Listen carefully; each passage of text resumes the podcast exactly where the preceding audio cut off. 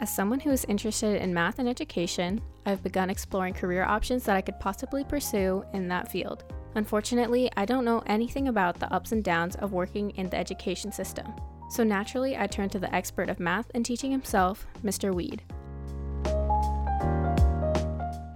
So, Mr. Weed, for those who don't have you as a teacher, do you think you could briefly explain what classes you teach here at MIHS? Sure. Uh, this year I'm teaching Honors Algebra 2 and the Intro to Calculus class. Awesome.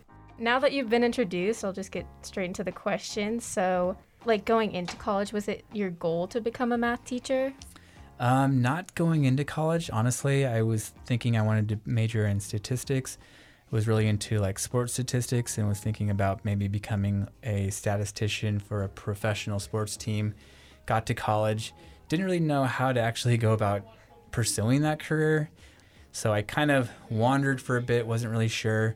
But then I had a lot of um, of my peers um, telling me that when I was helping them with like math problems, they're like, "Oh, you're really good at explaining math. Like you should become a math teacher." And I just heard that over and over, and I'm like, "Well, maybe I should become a math teacher." And it seemed like it would be fun because I love math and loved helping people with math, so it seemed like a natural fit. Um, and now that you are a math teacher, how long have you been teaching for? So this is my 17th year teaching full time. Uh, I taught one year down in California, then moved up here um, in 2006. So this has now been my 16th year teaching here at Mercer Island High School. Since you've been teaching for a while and kind of like got to be in this like field for a while, would you say that your job has changed since you first started? Um, I would definitely say so. Certainly, my perception of the job has changed. You know, when I was in college and certainly as a student in your shoes in high school, I had a certain kind of uh, idea of you know what being a teacher was, and it's just you know kind of thought of just like oh yeah, you just basically you know the stuff and you just show your you know show a bunch of kids some examples and you grade some papers and that's all there is to it. But I've learned that uh, the job of being a teacher is so much more than that. Um, there's a lot of different hats that a teacher wears, and there's a you know especially the more passionate you know you are about it, the more dedicated you are, the more considerations and there's, there's just so many variables every class is different, even not even just year to year, but even period to period. Um, the personalities that you have to work with, and so what's going to work for one class might be completely different. So um, the job of being a teacher is pretty consuming, um, but it's really rewarding as a result. What would you say is like the most rewarding part of your job? Honestly, uh, for me, the most rewarding is seeing a student who maybe initially struggles, maybe their confidence isn't the greatest, um, but seeing them just work really hard and slowly gaining confidence, gaining a belief in themselves. And then, you know, if it's doing really well, whether it's on a final or just a test or just a really, really hard problem, whiteboard problem, um, that they are able to work through kind of, you know, that underdog mentality and seeing a student have that moment where they're like, oh my gosh, then they, they feel that just intrinsic um, feeling of uh, you know rewarding and just prideful, just you know a um, sense of accomplishment.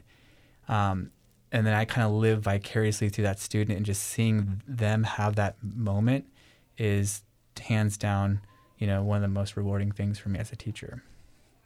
Yeah, I'm sure there's a lot of really good things about the job, but um, with that probably comes some bad things. Have you noticed anything?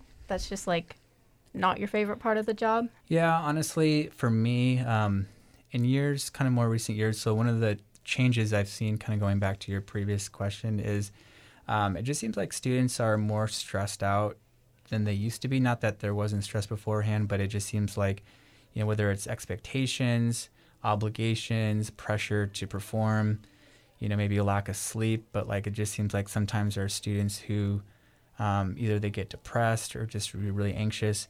Sometimes it's just really challenging to watch um, students str- struggle through that without, you know, instead of just kind of looking at it as just, hey, like we're here to learn and just do our best, you know, and we're still just kids and we're, we don't have to be perfect.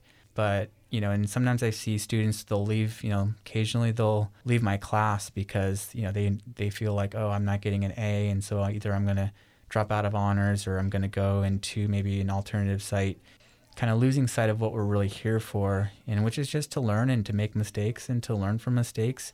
so I think that's been kind of the most challenging part is just some of the you know sometimes I'll have these relationships with these kids and and then seeing them leave it's it's hard because you know you want to continue you know still be part of their growth and part of that journey.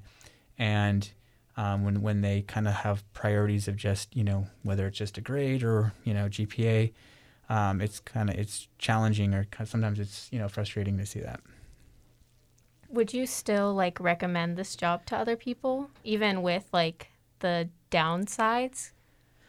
You know i would uh, particularly if you you know are a people person. Um, i know that sometimes people kind of think of like you know for example in math teaching it's like oh yeah you have to you know you have to know your content and you really do need to know your content area.